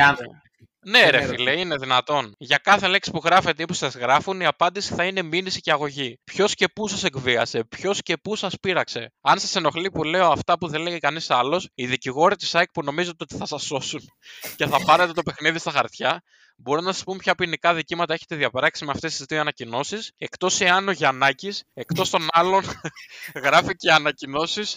Γράφει και τις ανακοινώσεις και διορίζει και δικηγόρους, εκ των οποίων ο ένας από το δύο χιλιάδες δύο στις κασέτες του Τριανταφυλόπουλου. Όλοι γνωρίζουν ποια ακριβώς δουλειά κάνει στο ποδόσφαιρο. Τα υπόλοιπα στο γήπεδο και στα δικαστήρια. Μα πού είναι ο Γιαννάκης στο σύνορα, ψάχνουμε τον Γιαννάκη. Άντε. Ε, είναι δυνατόν, ρε φίλε. Ξέρεις τι. Α, πρέπει να γίνει. Πώς είναι, ρε παιδί μου, το American Crime Story που έχει βγει η σεζόν The People βι ες. Ο. Τζέι. Simpson. Ναι. The People βι ες. Αλέξης Κούγιας. Τέλειο. Θα είναι εξαιρετικό. Παιδιά, νομίζω ότι μπορεί ο, ο αξιοσέβαστος πλέον κύριος Τσαφούλιας να βγάλει μια σειρά για τον Αλέξη τον Κούγια. Εμείς σιγούμαστε. Το οποίο φυσικά θα παιχτεί και στο Netflix ε, εκτός των άλλων, γιατί αξίζει όλος ο κόσμος να μάθει ποιος είναι ο Αλέξης ο Κούλιας. Και ναι, και μετά δείτε Better Call Saul. Και μετά, και μετά μόλις γίνει αυτό, σειρά Κούλιας βι ες All. Και άντε γεια. Άντε γεια. Ναι, γιατί έχει κάνει και άλλη ανακοίνωση, βλέπω εδώ πέρα έχουμε. Για τον έχει ανακοίνωση Λάρισα. Για τον τεράστιο Απόλλων Λάρισα, στην δεύτερη αγαπημένη του ομάδα στο ελληνικό πρωτάθλημα. Αυτό ακριβώς. Και λέει λοιπόν, αφού έκανε όλο το υπέροχο μπιφ με τη Λαμία, είχαμε λέει δύο πολύ σοβαρές ειδήσεις. Πρώτη λέει είναι ότι η εταιρεία φωτοβολταϊκών water park, αγώνων τέννις αλλά και διοργανώσεων συναυλιών γήπεδο ΑΕ διέκοψε τη συνεργασία της με τη νέα μεγάλη δύναμη του λα... λαρισαϊκού ποδοσφαίρου Απόλλων Λάρισας, σε εισαγωγικά. Από αύριο, εκεί που είναι το ανή και το άλογο της ΑΕΛ, θα μπουν σαν σήμα κάτι νεροτσουλήθρες. Δεύτερον, με οδύνη αντιληφθήκαμε ότι εκτός της κακής αγωνιστικής εικόνας, η συμπαθής αυτή ομάδα, όπως την αποκάλεσε η ιεραστεχνική ΑΕΛ, τότε που σκεπάσαν τα βυσσινά άλογα με το σήμα του Απόλλωνα, αντιμετωπίζει και ακραίο πόλεμο από το ράδιο Πατάρι. Ποιο? Πόσο... από το ράδιο Πατάρι, δεν ξέρω τι είναι. Αυτό με κεφαλαία το γράφει κιόλας. Πόσο εύκολα, ρε παιδιά, η νέα μεγάλη δύναμη Απόλλων Λάρισας έγινε Απόλλων Φιλιππούπολης. Δεν ξέρατε, δεν ρωτούσατε. Δεν ξέρατε ότι αν δεν πάρει τον Μπεκταρά, ακόμα και ο υπεύθυνος marketing ο δίθεν αριστερούλης θα γίνει ορκισμένος εχθρός σας. Εμείς διαφημιζόμαστε από αυτούς δύο χρόνια, αλλά όλη αυτή η, βρώμα, η βρωμιά τελειώνει. Εσείς είσαστε ακόμα στην αρχή και μόνο εμείς μπορούμε να σας σώσουμε με τις δικαστικές αποφάσεις που έρχονται. Και προστάτης. Ναι, ναι, ναι. Τέλος πάντων, οκ. Okay. Μπράβο, ήταν η ενότητα ταξιδεύοντας με τον Αλέξη. Δείτε Better Call Saul. Δεν υπάρχει, δεν υπάρχει τώρα αυτό το πράγμα. Ο άνθρωπος είναι τεράστιος. Τι να πούμε, παιδιά. Είναι ολόκληρη στήλη πλέον αυτό. Είναι, είναι ολόκληρη στήλη. Τι... Πώς το λένε, ταξιδεύοντας με τον Αλέξη. Πολύ σωστά το είπες. Και κάθε εβδομάδα είναι αντάξιος των προσδοκιών. Δεν δε, δε σε ρίχνει ποτέ δηλαδή. Και μεγάλο κάστρα, παιδί μου. Κάθε εβδομάδα με άλλους παίζεις. Τι πράγμα είναι αυτό. Μα τώρα, Αλέξης, βίες, ε, βίες ενός προσώπου είναι πλέον πολύ... Είναι ένα μεσημέρι. Για αλλά έχει, έχει και τους σταθερούς χαρακτήρες. Γιάννη Παπαδόπουλο και τέτοια. Ναι. Έχει και τους σταθερούς χαρακτήρες, αλλά θα πετάξει και κανένα δυο ονόματα ακόμα έτσι να υπάρχουν κάθε εβδομάδα. Οι οποίοι κάποια στιγμή ελπίζουμε να βγουν και να απαντήσουν με μια ανακοίνωση. Με μια ανακοίνωση όλοι αυτοί. Όχι, με μια ανακοίνωση ο καθένας ε... απάντησε. Να έχουμε να διαβάζουμε δηλαδή. Ακριβώς. Γιατί μετά θα ακολουθήσει η μπαράζα ανακοινώσεων. Ναι. Και είναι ρε κάτι το οποίο η στήλη το θέλει πάρα πολύ φυσικά. Ρε τον Αλέξη. Δείτε Better Call Saul εσείς. Θα το πω την τρίτη φορά. Πάμε και στην άλλη την ε, αγαπημένη ενότητα, αυτή που συμμετέχει και ο κόσμος της ομάδας. Το τι θα ήταν αν δεν ήταν δηλαδή, που ζητήσαμε αυτή την εβδομάδα πρόσωπο από τον ντέρμπι, έτσι. Τον ε, Μαουρίσιο που λέγαμε και νωρίτερα, ε, πρώην παίκτη του ΠΑΟΚ και του Παναθηναϊκού, ο οποίος σκόραρε το πρώτο γκολ της ομάδας του. Ε, ο κόσμος ο οποίος ε, λίγο σαν να εγκλωβίζεται στα στερεότυπα, παιδιά, θα πω. Ναι, νομίζω ότι κι εγώ. Ότι... Δεν υπάρχει φαντασία. Λίγο σαν να ανακυκλώνεται. Δηλαδή, να, να μου πείτε για όλους που βάζαμε τους καράφλες, μας βγάζανε προνοστάρ. Και αυτό είναι προνοστάρ, μας το βγάλατε. Ε, δηλαδή, εντάξει, λίγο, λίγο φαντασία. Το προνοστάρ το Μαουρίσιο δεν τον κάνει σε καμία περίπτωση, νομίζω. Ε, όχι, ναι, ναι, ναι, όλοι οι προνοστάρ θα γίνουν. Τέλος πάντων, ο καθένας, παιδιά, όπως, όπως τα βλέπει τα πράγματα. Θέλετε να ξεκινήσετε εσείς με τα πρώτα για, για να τα τσεκάρω και στο Instagram. Εννοείται. Ξεκίνα, Γεωργέ μου. Λοιπόν, ε, θα μπορούσε να ήταν συμπρωταγωνιστής, λέει, μαζί με τον ε, Μασάτο στο Έτερος Εγώ. Όσοι δεν έχετε δει το Έτερος Εγώ, να το δείτε, βέβαια. Πολύ καλή θα μπορούσε σειρά. Να είναι ένας σωτήρης τύπου. Ναι, ναι, θα μπορούσε, θα μπορούσε, ναι. Ε, είναι εξαιρετική σειρά το Έτερος Εγώ. Σας προτείνω ανεπιφύλακτα να τη δείτε. Επίσης, ο Μαουρίσιο, αυτό όντως έχει και τη μύτη, έχει και το φυσικό γενικά. Θα μπορούσε να είναι πόντιος λιράρης και τραγουδιστής. Αυτό είναι, είναι πολύ καλό. Είναι πολύ καλό. Αυτές σκεφτεί... είναι οι επιρροές του Ιβάν Σαββίδη, παιδιά. Καταλαβαίνετε. Ναι. Σκεφτείτε τον τώρα έτσι, με, ένα, με έναν κιμεντζέ να. Ναι, για να βρει. Η μάνα είναι κρυό νερό, ας πούμε, ή βραζιλιάνικα τραγούδια σε ποντιακή εκδοχή. Θα μπορούσε να είναι μόνιμα στο, στην υγειά μας, ρε παιδιά, ξεκάθαρα. Ναι, μόνιμα, ναι. Τσαχουρίδης και Μαουρίσιο. Ναι. Μπορεί να είναι ποντιοβραζιλιάνος, έτσι δε, αυτά παίζουν. Από το δεδροπότα μου. Όχι, πόντιος ο οποίος πήγε στη Βραζιλία πριν διακόσια χρόνια, ας πούμε, κρατάει τις, ε, τις ρίζες του. Σωστό, ναι, μάλιστα. Υποδοχή σε γνωστό μαγαζί με πολλές γνωριμίες που το χαιρετάς όταν μπαίνεις για να το παίξεις ιστορία. Οκ, okay, εντάξει, ναι, θα μπορούσε ο Μαουρίσιο έτσι με ένα ωραίο σακάκι, κουστούμάκι κτλ. Να σταθεί σε υποδοχή ενός μαγαζιού, αλλά εντάξει. δεν μου δίνει κανένα. Ναι, δεν είναι και το πρώτο μορφό. Okay. Απλώς είναι το. Ναι. Πιο πολύ για ιδιοκτήτη, για ιδιοκτήτη ελληνάδικου θα τον έκανα. Τύπου το Βερίκοκο, ας πούμε. Το Βερίκοκο. Ναι. Πω, πω. Ρε φίλε, πόσα χρόνια πίσω μας πήγες. Ναι, κάτι τέτοιο ρε παιδί μου, έτσι ελληνάδικο, σκληρό ελληνάδικο, κατάλαβες. Παλιό ελληνάδικο, όπως το μοναστήρι, ξέρω. Ναι, ναι, οι κάτω των τριάντα αυτή τη στιγμή νομίζουν ότι μιλάμε κινέζικα. είναι, είναι μαγαζιά στη Θεσσαλονίκη, τέλος πάντων. Ήτανε κάποτε, ναι. Οικοδόμος μας λένε εδώ πέρα, πάντα με το μολύβι στο αυτί, χωρίς να χρησιμοποιεί ποτέ. Θεμητό, θεμητό. Καλό. Με τη σαλοπέτα σκεφτείτε τον λίγο. Καλό. Το επόμενο του ταιριάζει πολύ, παιδιά, νομίζω. James Καφετζής, Παύλα Μαουρίτσιο δηλαδή. Διοργανωτής boat party. Για, αν δεν καταλάβατε, είναι παίχτης στο Survivor, ο οποίος έχει μπει με αυτή την ε, ιδιότητα που γράφουν, γράφουν από κάτω, ας πούμε, δικηγόρος και τέτοιο. Άλλος λέει διοργανωτής boat party. Πολύ ωραίος. Θα μπορούσε, θα μπορούσε να είναι συνεργάτες. Ναι, οκ. Okay. Εντάξει, τώρα διοργανωτής boat party, τέλος πάντων. Μπαρίστα στο Γρηγόρι, μικρογεύματα. Ε, να μπουν λίγο τα λεφτά της διαφήμισης σε, σε ένα λογαριασμό που θα σας δώσουμε. Από τον, ε, από τον Γρηγόρι. Εν τω μεταξύ έχει φάει κανείς. Εγώ τον Γρηγόρι τον έχω συνδυάσει με κάτι σκοτωμένα ταξίδια με τρένο, ας πούμε, που κατεβαίναμε Αθήνα. Και κάτι έπρεπε να φάμε γρήγορα, ας πούμε. Κόβες. Θα μου πεις είναι και μικρογεύματα και Γρηγόρις. Ναι. Ε, βοηθός ηλεκτρολόγου με κύριε ευθύνη να παίρνει τους καφέδες από το Γρηγόρι και πάλι και να κουβαλάει τα εργαλεία. Κάτι τέτοιο έχουμε πει ότι θα ήταν άνετα και ο Φορτούνης. Μήπως έχει μπει ο διοκτήτης του Γρηγόρι και γράφει κόμματα από κάτω για να αναφέρουμε. Πολύ, την... πολύ πιθανό. Να τα αναφέρουμε. Πολύ πιθανό. Άμα το έκανες πάντως πέτυχε, υπεύθυνε. Ναι. Σε καθαρά. Αρτήρα, εξαιρετικό μάρκετινγκ. Ιατρικός επισκέπτης με τουλάχιστον σαράντα μπέζ παντελόνια στην τουλάπα του. Κοίτα, τώρα ιατρικός επισκέπτης. Οκ, okay. Οι συνήθως ιατρικούς επισκέπτες βάζουν. Ήταν κάποιους... ο Γιώργος Γεωργίου. Ναι, ήταν ο Γιώργος Γεωργίου. Θα έλεγα ότι βάζουν κάποιους όμορφους συνήθως ιατρικούς επισκέπτες γιατί πρέπει να το πουλήσουν. Αλλά μετά ναι, υπάρχει, σκέφτηκα ότι ήταν και ο Γιώργος Γεωργίου ιατρικούς επισκέπτες. Παιδιά, εγώ να σας πω κάτι. Εγώ βλέποντας το Μαουρίτσιο, εγώ, εγώ βλέποντας το Μαουρίτσιο, το μόνο που μου κάνει είναι ε, επαγγελματίας δολοφόνος, ο οποίος δουλεύει τύπου γραμματεία, τύπου σε μια θέση που δεν σου περνάει ο νους, είναι με τα γυαλάκια του δηλαδή μπροστά στον υπολογιστή. Και τα βράδια τα βγάζει όλα αυτά, βάζει τα μαύρα, βγάζει το πιστόλι με, τη, με, τη, με το σιγαστήρα και το σνάιπερ και οργώνει κόσμο. Θα μπορούσε, θα μπορούσε. Έχει την υπεράνω πάση υποψίας φάτσα. Πώς είναι η ταινία με τον Μπεν Αφλεκ ο, ο λογιστής. Ναι. Θα είναι ο γραμματέας με το Μαουρίσιο. Θα μπορούσε. Ε, τι μας λένε εδώ πέρα οι φίλοι. Τσιράκι του Δούκα σεβαστού από τις άγριες μέλισσες. Γιώργο, υιοθετήσεις σε αυτό. Δε, παιδιά, εγώ δεν έχω ιδέα, sorry.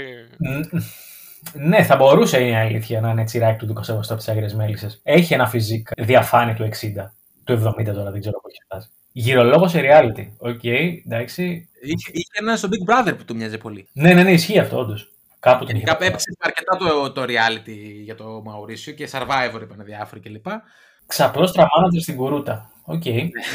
Παραλιάρχες δηλαδή. Θα μπορούσε, ναι. Το φαντάζομαι έτσι με, με γυαλί. Ανοιχτό, ανοιχτό καμισάκι, μαγιό, γυαλί, τσιρολίτος. Και να βάζει κόσμο στις ξαπλώστρες. Ναι, θα μπορούσε, εντάξει. Και αυτό, το δίνουμε αυτό. Εγώ από την άλλη τον φαντάζομαι τελείως διαφορετικά. Τελείως διαφορετικά. Δηλαδή, μου βγάζει έναν αέρα έτσι λίγο ογδόντα ο Μαουρίσιο. Αλλά ναι, ογδόντα ναι, ναι. Ποιος θυμάστε εκείνη την ταινία με τον Στάθη Ψάλτη που ήταν καμάκι και ήταν σε ένα νησί. Ρε φίλε, με πήγες σε ογδόντα και εγώ πήγα στο Μαϊάμι τώρα, όχι σε ελληνικό τέτοιο. Σε ελληνικό, ρε φίλε. Είναι εκείνη η κλασική ταινία με τον Ψάλτη που είναι καμάκι και είναι σε ένα νησί και του παίρνουν συνέντευξη στην αρχή. Μου, μου κάνει, ξέρω εγώ, το Μαουρίσιο, ας πούμε, Greek lover, γιατί θα είναι Έλληνας τώρα. Τον έχω τοποθετήσει σαν Έλληνα. Greek lover σε νησί, Ρόδο ή κάτι αντίστοιχο στη δεκαετία του ογδόντα, που θα περίμενε τις τουρίστριες στο λιμάνι για να, για να τις πέσει. Εγώ, yeah. εγώ τον, τον έχω κάνει εικόνα με το που είπε σε ογδόντα με αλυσίδα στο λαιμό, αλυσίδα στο χέρι, ρολόι, μούφα, χρυσό κτλ. Ε, λευκό παντελόνι, yeah, θα μπορούσε να άτασπρο παπούτσι και πουκάμισο με φίνικες, με κοκοφίνικες. Θα μπορούσε. Εγώ θα τον έβαζα, παιδιά, ηθοποιία. Εγώ τον έκανα κακός στον Ντέξτερ. Στην καινούργια σεζόν που θα βγει κιόλας. Νομίζω θα ήταν ιδανικός. Ένα, ένα από τα θύματα του Ντέξτερ. Πολύ ωραίο θα ήταν. Στο Instagram βλέπω διάφορα. Τυροπιτάς οικοδόμος μας λένε εδώ πέρα. Ασκούμενος δικηγόρος στη Νέα Υόρκη και δουλεύει μέσα στη λιμουζίνα του αφεντικού του. Σωστός. Ωραίο. Ο δεκαετής φοιτητής που πλασάρει ναρκωτικά σε περζάκιδες. Δεν υιοθετώ. Πρωταγωνιστής σε τουρκικό σύριαλ. Και τα υπόλοιπα, ιδιοκτήτης beach bar κλπ. Γενικώς βάλτε λίγη φαντασία ακόμα, παιδιά, στο παιχνίδι σας. Σαν τον Μαουρίσιο κι εσείς. Όχι, παιδιά, ο Μαουρίσιο είναι, είναι επαγγελματίας δολοφόνος, καμουφλαρισμένος γραμματέας και τίποτα άλλο. Δεν βοηθάει και η φάτσα του, είναι η αλήθεια, πάρα πολύ. Απλώς είπαμε να βάλουμε κάποιον έτσι πρωταγωνιστή, να δούμε αν θα πείτε και τίποτα διαφορετικό στην τελική. Κάποια φάτσα είναι πιο... Αυτά λοιπόν με τον ε, μεγάλο Μαουρίσιο, με την ε, φυσιογνωμική προσέγγιση του. Πάμε και στο κομμάτι του στοιχήματος. Πάμε, πάμε να πληρώσουμε επιτέλους τον κόσμο για ακόμα μια φορά. Σου λέει εμπειρία χρόνων τώρα. Κίνια, με έχει καρφώσει μάτι το μάτι, το φοβάμαι το μάτι. Επιτέλους ταμείο θα πω εγώ. Επιτέλους ταμείο. Ναι, ναι, έτσι θα, το, θα, έτσι θα είναι ο τίτλος για τα μάτια της επόμενης εβδομάδας. Ναι, έχουμε και παιχνίδι εξαναβολής την Τετάρτη, Απόλλων Σμύρνης Λαμία, έτσι.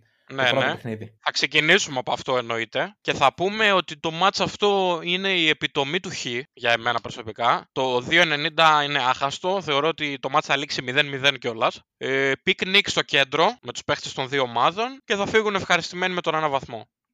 Αρχικά να δούμε κατά πόσο θα είναι δυνατό να γίνει το παιχνίδι, καθότι προβλέπονται χιονοπτώσεις στην Αττική μέχρι...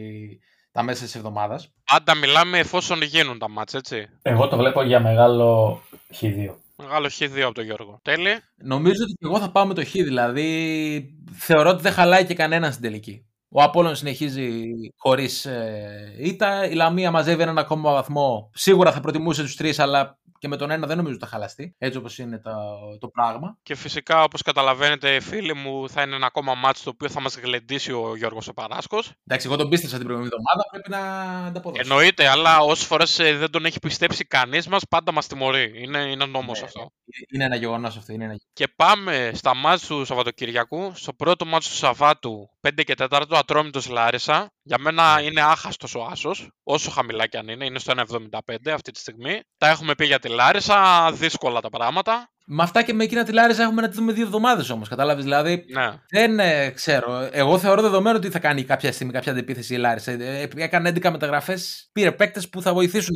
Αλλά τώρα το πότε θα είναι αυτό. Με, μέχρι, εγώ προσωπικά μέχρι να, να, να τη δω, να, να, μέχρι να δω σφιγμό της, θα την παίζω κόντρα. Ναι. Συμφωνώ σε αυτό και νομίζω ότι όντως μόνο τον Άσο, αν και ουσιαστικά δεν αξίζει ποντάρισμα σε αυτό. Δεν δηλαδή... αξίζει, είναι λίγα, ναι. πράγματα, λίγα τα πράγματα. Η λογική λέει Άσο και εγώ, και εγώ συντάσσομαι. Ναι, και εγώ με συντάσσομαι με τον Άσο. Δεν...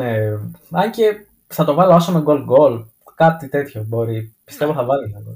Πάμε στο, στη μητέρα όλων των γκολ γκολ, το οποίο είναι στις εφτά και μισή το Σάββατο, ΑΕΚ Αστέρας Τρίπολης. Λες γκολ Γκολ γκολ ξεκάθαρα στο δύο δεκαπέντε. Δεν μπλέκεις και με αποτελέσματα και τέτοια, όσο και εγώ θα πήγαινα άνετα προς το Χ δύο, γιατί γελάω με τις αποδόσεις. Ναι, στα ίδια είμαστε. Θα πάω στο γκολ γκολ για να, να, να είμαι άνετος, γιατί το πιστεύω ότι θα, θα βγει σίγουρα. Ξέρεις τι, ο, ο Αστέρας, όταν παίζει εκτός έδρας, ας πούμε σε έδρες όπως ΑΕΚ, Τούμπα, Χαριλάου και τέτοια, δηλαδή δεν ξέρω, σαν να, όσο καλός και να είναι, δεν παίζει. Δεν παίζει ρε φίλε, αλλά είναι και η άμυνα της ΑΕΚ έτσι που σε εμπνέει. Είναι και η άμυνα της ΑΕΚ, η οποία είναι σε επίπεδο εφηβικό, γιατί όντως παίζει με έφηβους. Δηλαδή, δύο στις τρεις πάντα είναι δεκαοκτώ χρονών. Ο Αστέρας, παιδιά, είναι γεγονός αυτό που λες, Γιώργο, ότι η φετινή ομάδα του Αστέρα δεν έχει κάνει κάποιο μεγάλο παιχνίδι εκτός έδρας με τους μεγάλους. Αλλά μην ξεχνάμε ότι είναι και το πρώτο, νομίζω, μεγάλο παιχνίδι που δίνει στο δεύτερο γύρο που είναι πολύ καλύτερο ο Αστέρας. Γιατί τώρα έχει ανέβει. Ναι. Οπότε,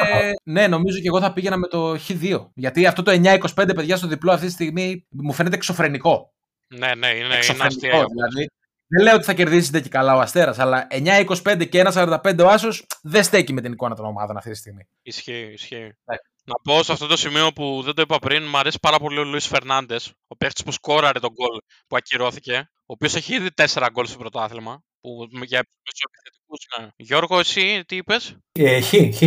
Χ, χ και χ λοιπόν. Οπότε λίγο πολύ συμφωνούμε όλοι στην έκπληξη στο, Αστέρας, στο ΑΕΚ Αστέρας Τρίπολης. Και πάμε στην Κυριακή στο πρώτο μάτς, το οποίο είναι το ΠΑΟΚ Λαμία. Τρεις η ώρα. Τρεις η ώρα την Κυριακή. Τι συμβαίνει τρεις η ώρα την Κυριακή στην Τούμπα, τι έχει Γιώργο? Γέλα. Αλλά δεν νομίζω, αλλά, αλλά δεν νομίζω να επαναληφθεί αυτό. Δεν νομίζω. Αν, αν, και, αν και αλήθεια είναι ότι στο κύπελλο με τη Λαμία ο ΠΑΟΚ κατάφερε έφαγε δύο γκολ σε δύο φάσεις τελικές της Λαμίας. Τώρα δεν ξέρω. Η οποία Λαμία ήρθε και μισή στο. Ναι, ναι. Γκολ γκολ θα το δω. Ναι, είναι πολύ ψηλά. Καλό ψηλά. Είναι το πιο ψηλό βασικά της αγωνιστικής. Και τώρα goal-goal δύο πενήντα επτά, κοντά δύο εξήντα goal-goal τη στιγμή που το προηγούμενο ακριβώς μας ήρθε πέντε δύο ανάμεσα στις δύο ομάδες, ξέρω εγώ. Κοιτά. Ε... Ναι, εγώ με το goal-goal συντάσσομαι, ναι. Συμφωνώ μαζί σας, απλά θα πάρω ΠΑΟΚ με goal-goal εγώ, γιατί δεν πιστεύω. Εσύ εκεί θα... συνεχίζεις. Συνεχίζεις εσύ εκεί, μπράβο ρε. Θέλω να κάνουμε άνθρωποι. Δεν θα σε κάνουμε. Την προηγούμενη φορά με τον Απόλλωνα έχασε δυο σπίτια, ένα εξοχικό, τρία αυτοκίνητα. Τώρα συνεχίζει και στηρίζει. Πάω με γκολ γκολ. Καλά να πάθεις, τι να σου πει. Ε, θα, πάω και ένα, θα πάω και ένα βήμα παραπέρα. Πέραν του πάω και γκολ γκολ, θα δώσω και το αγαπημένο σημείο του Γιώργου του Παπαθημελή. Το οποίο είναι να σκοράρει ο, ο Ίγκασον. Αχα. Δεν θα πω με κεφαλιά τώρα, δεν είμαι τόσο κρετίνος όσο είναι ο Γιώργος. Anytime. Ναι. Κάθαρμα. ΠΑΟΚ λοιπόν με γκολ γκολ και Ίγκα στο σκόρερ ο ναι, ναι. Φίλιππος, ωραίος. Ε, επόμενο μάτς και αυτός στις τρεις, δύο παιχνίδια στις τρεις. Χαμός, είναι όπως ο Βόλος Σμύρνη. Εδώ παιδιά, ε, δε, ε, άντε να βγάλεις άκρη με τον Βόλο, κατάλαβες. Άντε να βγάλεις άκρη με τον Βόλο. Νομίζω ότι ο Βόλος σταθερά τελευταίες τέσσερις αγωνιστικές πάει νίκη ήττα, νίκη ήττα, αν δεν κάνω λάθος. Γι' αυτό, γι' αυτό εγώ θα δώσω ένα ακόμα χ σε μάτς του Γιώργου του Παράσχου. Ναι. Θεωρώ ότι βολεύει και τις δύο ομάδες. Έτσι κι αλλιώς λίγο πολύ αδιάφορες είναι πλέον. Γιατί να μην τις μπήσουν από ένα βαθμό. Εγώ θα το, βάζω, θα το δώσω over αυτό. Μου αρέσει δύο δέκα. Ναι, και, και, και εμένα μου αρέσει το over από την αρχή που το είδα. Είναι αρκετά ωραίο. Τώρα, βέβαια, είναι γεγονός ότι βγάζουν αρκετά over αυτές οι δύο ομάδες τελευταία σε σχέση με το πόσα βγάζανε. Ναι. Αλλά πάντα είναι, πάντα είναι ένα ρίσκο. Γιατί στη Super League να παίζεις over πάντα είναι ρίσκο από μόνο του. Ε, ναι. Γιατί εντάξει. Πουλμανάρες είναι πουλμανάρες. Εγώ, παιδιά, θεωρώ ότι αυτά είναι μάτς σκοπιμότητας. Δεν χρειάζεται να ζοριστεί καμία από τις δύο. Βολεύει το χ, ένα βαθμό ακόμα και όλοι ευχαριστημένοι. Αυτό το κακό είναι ρε, εσύ, ότι σε τέτοια παιχνίδια, ακριβώς που δεν έχει μεγάλο αριθμό κλπ., μπορεί ξέρεις, να γίνει μια σπόντα, ένα γκολ κλπ. Και μετά ο άλλος ακριβώς επειδή δεν υπάρχει ρυθμός, οι ομάδες δεν αντιδρούν.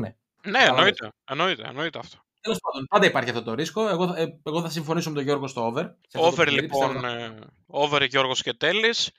Εγώ θα πάω στο χ στο τρία είκοσι και πάμε στο πέντε και τέσσερα, ναι, πας για ένα Όφη. Λογικά αυτό το μάτς θα γίνει στο Cape Town ε, αυτή τη φορά, γιατί σήμερα θα παίξω την Αγιάννη στο Περιστέρι. Cape Town, στην Ανταρκτική. Τώρα σε αυτό το μάτς τι να δώσεις, ρε φίλοι. Over θα δώσω και εγώ σε αυτό το μάτς. Δηλαδή δεν μου, δεν μου βγάζει κάτι άλλο, over. Over. Ναι, over. Δεν νομίζω. Ναι. Δεν νομίζω. Δεν νομίζω. Ναι, εγώ θα πάω εγώ... τον Άσο. Ναι, και εμένα ακραίο μου φαίνεται. Και τον Άσο Αργύρης Γιαννίκης, γιατί όχι. Εγώ, παιδιά, θα πάω με το χ και εδώ. Mm-hmm. Θα πω ότι κάποια στιγμή πρέπει να σταματήσει να χάνει ο Όφη. Όσο, όσο κακή ομάδα και να είναι τον τελευταίο καιρό, την, τους είδα λίγο ανεβασμένους με το Βόλο. Δηλαδή είχε αρκετές ευκαιρίες ο Όφη, είχε τα δοκάρια του. Ναι, νομίζω και πρώτη φορά βασική ο Ντεγκουσμάν με τον Καστάνιος. Ναι. Έτσι, που ε... είναι παίκτες με μεγάλη διαδρομή, εντάξει, θα βοηθήσουν. Θεωρώ ότι θα πάρει βαθμό από αυτό το match. Τώρα στο διπλό δεν πάω σε καμία περίπτωση. Θα πάω στο χ και ό,τι γίνει. Εγώ νομίζω ότι είναι και μεγάλο το δύο τριάντα πέντε του pass. Σε αυτό το σημείο. Την εικόνα των ομάδων δηλαδή. Τώρα, βέβαια, αυτό δεν ξέρουμε πού θα γίνει το μάτς. Αλλά οκ. Okay. Εγώ θεωρώ ότι είναι αυτή τη στιγμή αρκετά καλύτερη ομάδα ο Πας Γιάννενα και θα καταφέρει να πάρει την νίκη. Ναι. Τελευταίο μάτς της Κυριακής, το μεγαλύτερο κιόλας της αγωνιστικής. Έτσι. Αδιαμφισβήτητο. Ολυμπιακός Άρης. Μια κόντρα των δύο ομάδων. Το διπλό το βλέπουμε στις πενήντα μονάδες περίπου. Το διπλό.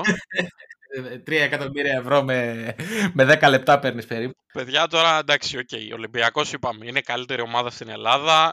Ε, όπως και να έχει παίζει με τον δεύτερο της βαθμολογίας αυτή τη στιγμή. Τώρα όταν βλέπεις ε, τον δεύτερο Άρη στο δέκα είκοσι πέντε, εντάξει, όσο και να πεις είναι από αυτά που λες θα ρίξω και στο χάσω. Αυτό, μα το θέμα είναι ότι μην ξεχνάμε ότι ο Ολυμπιακός έχει και παιχνίδι, έτσι δεν είναι. Παίζει την Πέμπτη και μετά, δύο μέρες μετά με δύο μέρες ξεκούραση θα παίξει κόντρα στον Άρη, ο οποίος Άρης έτσι κι αλλιώς είναι μάτς που θέλει να αποδείξει, ας πούμε, ότι μπορεί να κερδίσει τον Ολυμπιακό, γιατί τα τελευταία μάτς ε, είναι όλα ανεπιτυχή. Θα πάω και μου βγήκε σε κακό, δηλαδή, Φίλιππε. Ναι, θεωρώ ότι το δέκα είκοσι πέντε αξίζει ένα ψηλό. Εγώ θα πάω με το διπλό του Άρη, όσο περίεργο και αν φαίνεται. Διπλό ξέρω. Εγώ θα έλεγα ότι το μόνο που αξίζει γενικά, γενικά όπως φαίνεται, στοιχηματικά το μόνο που αξίζει είναι το χ δύο. Δηλαδή, δεν νομίζω ναι. ότι υπάρχει ναι. κάποιο άλλο. Το οποίο χ δύο αυτή τη στιγμή ε, πληρώνει, πληρώνει δύο πενήντα πέντε. Ναι. Πολύ τίμιο. Νομίζω ότι στοιχηματικώς κάτι άλλο δεν αξίζει. Ίσως και το over, το οποίο όμως ε, από άψη του να βγει, αλλά πληρώνει πολύ χαμηλά. ένα εξήντα δύο, ναι. Και το goal goal. Μόνο, μόνο, μόνο το έχει δύο το καταδεχόμουν να παίξω αυτό το παιχνίδι. Τίποτα άλλο. Εγώ θα πάω στο καθαρό διπλό, έτσι με λίγα λεφτά. Ένα μονό αποδεκτό που παίζεις με πέντε ευρώ και παίρνεις ένα πενηντάρικο, ας πούμε. Εντάξει, προφανώς ε, η λογική λέει άσο, έτσι, ό,τι, ό,τι και να λέμε τώρα. Ναι, αγωνιστικά, αγωνιστικά ο Ολυμπιακός είναι πολύ καλύτερος, αλλά δεν νομίζω ότι αντικατοπτρίζει. Καταλαβαίνετε. Ναι, δεν, δεν μπορεί να παίζει ο πρώτος με το δεύτερο στις δέκα μονάδες. Καθαρά και μόνο λόγω απόδοσης και επειδή πλέον ο Ολυμπιακός δεν κυνηγάει το αίτητο. Να το πούμε και αυτό, παίζει ρόλο. Θα πάω με το διπλό του Άρη. Εγώ θα πάω με το goal goal και over. Goal goal και over. Και over δυόμισι ημίχρονο. Και over δυόμισι ημίχρονο. Ναι. Σωστός. Αλεπού. Αλεπού του στοιχήματος. Είμαι αλεπουδιάρης. Είσαι, είσαι αλεπουδιάρης. Και πάμε λοιπόν... στο μάτι της Δευτέρας. Πανετολικός Παναθηναϊκός, το τελευταίο μάτι της επόμενης αγωνιστικής. Χωρίς πολλά πολλά. ένα εβδομήντα οκτώ διπλό Παναθηναϊκός. Πράσινη είναι στα ουράνια αυτή τη στιγμή. Πανετολικός έτσι κι αλλιώς είναι μια ομάδα η οποία έχει μεν κάνει μεταγραφές, αλλά και με τον Άρη είδαμε ότι ζορίζεται λίγο σε, κόντρα σε καλύτερες ομάδες. Ε, θα πάω με το διπλό του Παναθηναϊκού στο ένα εβδομήντα οκτώ. Και ό,τι γίνει. Εγώ θεωρώ ότι ναι, ο Παναθηναϊκός θα κερδίσει εύκολα ή δύσκολα και νομίζω θα πάω διπλό και ίσως και διπλό με under. Τιμιότατο. Δηλαδή ε, χαμηλό σκορ, δηλαδή μηδέν ένα και ούτω καθεξής. Διπλό με under. Είναι, έχεις σφίξει και την άμυνα του Παναθηναϊκός, δεν δέχεται εύκολα γκολ. Ε, δεν δηλαδή... δέχεται εύκολα γκολ, ναι, και ε, είναι γενικά στιβαρή ομάδα, νομίζω ότι δεν θα έχει θέμα. Ναι, αυτό ακριβώς. Διπλό και under και από μένα. Νομίζω ότι συμφωνούμε σε αυτό. Διπλό και under δυόμισι, το οποίο είναι πάνω από τις τρεις μονάδες αυτή τη στιγμή. Στα... Νομίζω ότι στα μάτς που έχουμε συμφωνήσει και οι τρεις ε, το έχουμε χάσει πάντα, έτσι δεν είναι? Ε, βέβαια. Μα γι' αυτό το δίνουμε. Μα γι' αυτό το δίνουμε. Αυτά λοιπόν και στοιχηματικός. Παίχτε, παίχτε να οικονομήσετε. Να τα παίξουμε κι εμείς, όχι μόνο να τα δίνουμε. Τώρα, ε, αυτό που έπαθε με τον Παναθηναϊκό, παιδιά, ήταν έσχρο. Και... Τρίμα. Αυτά από εμάς, μέχρι και την επόμενη εβδομάδα. Ευχαριστούμε που μείνατε ως αυτό το σημείο μαζί μας και να είστε καλά. Καλή συνέχεια. Καλή συνέχεια.